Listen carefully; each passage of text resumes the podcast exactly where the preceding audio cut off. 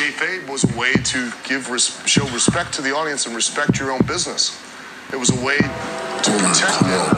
But to be the man,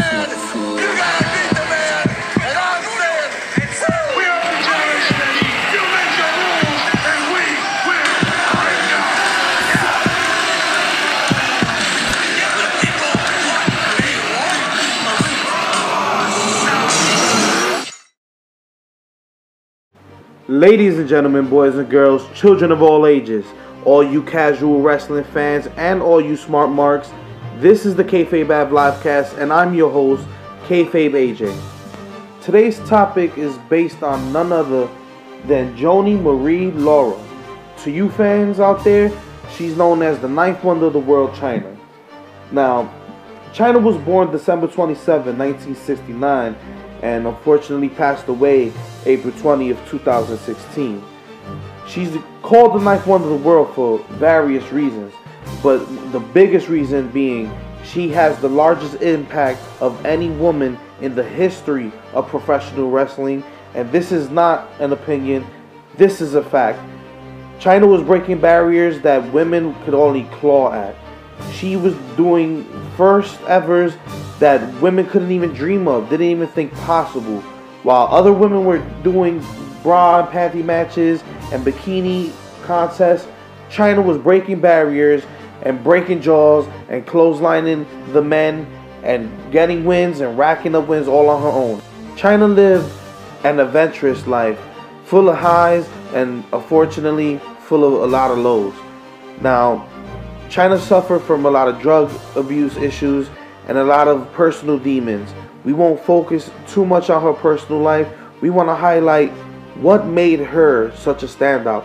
What made her this icon that in 2019 Chyna is still spoken of. Chyna is still thought of when you think about women in wrestling. Women who innovated and changed the industry for the better. Before there was a women's revolution with a hashtag attached, we had the ninth wonder of the world, Chyna.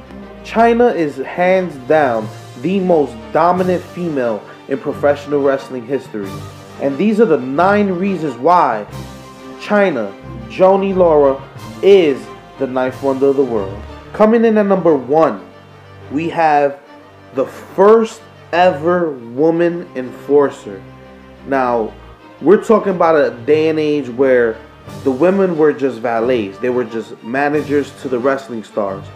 For the first time ever, we have this huge, imposing woman dominating the men and imposing her will upon them. Chyna had this dominating and intimidating presence to her. She didn't speak much in the beginning, but just with the look in her eyes, you can tell this was not someone you want to mess with. Now, she came in under Triple H being his enforcer. This was the first ever time a woman stepped in the role that a man usually fits, where they protect the, the wrestler who's in the main event or getting geared towards the main event or getting book strong. Now, Triple H was someone who had all the essentials to make a great star. He had the look, he could talk on the mic, he had the in ring wrestling talent, but he wasn't getting over with the crowd. Once Chyna stepped foot in that ring and she was coming down alongside Triple H and pretty much guarding him from his enemies and helping him win his matches, that's when the crowd took notice of Triple H. So we can attribute his success largely to Chyna being the first ever woman enforcer. Coming in at number two, Chyna was one of the founding members of D-Generation X. Alongside her was Triple H, Shawn Michaels, and Rick Rude. Chyna lasted well through the first iteration and the second iteration alongside the New Age Outlaws and X Pac. A lot of the success of D-Generation X had to do with Chyna being involved in the storyline, and this was again unheard of at this time. A woman being in a man's stable and getting just as much shine and recognition as the other members of the group. This was big things, made major waves, and DX is still a stable that's talked about. But when people think about DX in their prime, they think about a time where Chyna was heavily involved in the group. Coming in at number three, Most people don't even know this about Chyna, but when she left WWF in 2001, stemming off of the controversy with Triple H and Stephanie becoming a couple during the same time Chyna and Triple H in real life were engaged to be married. Uh, she had a falling out with WWF and she ended up leaving the company and joining none other than New Japan Pro Wrestling. And over there in New Japan, she was wrestling the men. Now, New Japan Pro Wrestling at the time, and even now in this day, women are not really heavily featured on the show. They have their own uh, wrestling promotion for women out there at the time called Shimmer. But Chyna, again, was standing in the same ground, in the same playing field as the men, and she went and fought in matches against men in New Japan Pro Wrestling. Just another reason why she is an icon. Coming in at number four, we have the 1999 King of the Ring. And Chyna was a part of it. The first and only woman to this day to enter into the King of the Ring. Not only did she enter, but she beat Val Venis in the first round in 2 minutes and about 50 seconds. She also went on to the second round to face the Road Dog, where she lost after a 13 minute plus match. Now, again, this has never been replicated again in history. Now, the King of the Ring tournament is something that at this point is rare. Even the men uh, don't compete in the tournament as usually as they did back then. But when Chyna was doing it, the King of the Ring was an annual event, almost up there with the big four pay per views. For her to go into this event and not only be the first woman to do it, but actually beat the men and excel to the next round was something huge. It was just another notch on the legacy of, of Chyna and a well deserved legacy at that. Coming in at number five, the same exact year as the King of the Ring, we have the Royal Rumble. Once again, Chyna is involved in the Royal Rumble, the first ever woman to do it. Now, this has been replicated on two occasions one with Beth Phoenix entering the Royal Rumble, and the second time they replicated it was this year's Royal Rumble with Nia Jax entering herself into the men's Royal Rumble. Now, in 2019, the Royal Rumble changed this format to include the women, and now they have their own women's Royal Rumble as well as a men's Royal Rumble. But back then, that was completely unheard of for a woman to enter that match. That match meant the winner goes on to face the WWF or WWE champion and face them at WrestleMania. So the implications of Chyna even entering that match was huge and groundbreaking in itself. The fact that we even thought Chyna could have a chance at the WWF title and let alone at WrestleMania, it was huge and it, it got a big pop. And honestly, as much as they try to replicate it in this day and age, we always gonna remember that's the Chyna spot. The first woman to ever do it, Royal Rumble match. Coming in at number six, Chyna was a former women's champion. Now she's only held that title one time, but at that time she was dominant. There was no competition in that roster for her. Now she did big up Lita and try to give some shine to others and try to give as much as a good match. But when you go four or five plus years standing toe to toe with some of the biggest names in wrestling against the men, there's not much expectancy as a women's champion. And, you know, it led into the situation with her, Triple H, and Stephanie McMahon, the triangle that led to the uh, WWE giving Chyna her release.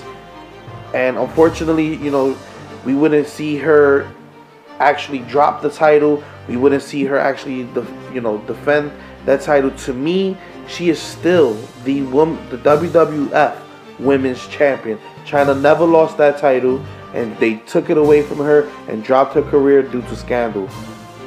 Now, that legacy can never be tarnished as much as they tried, and we don't forget that she was the women's champion.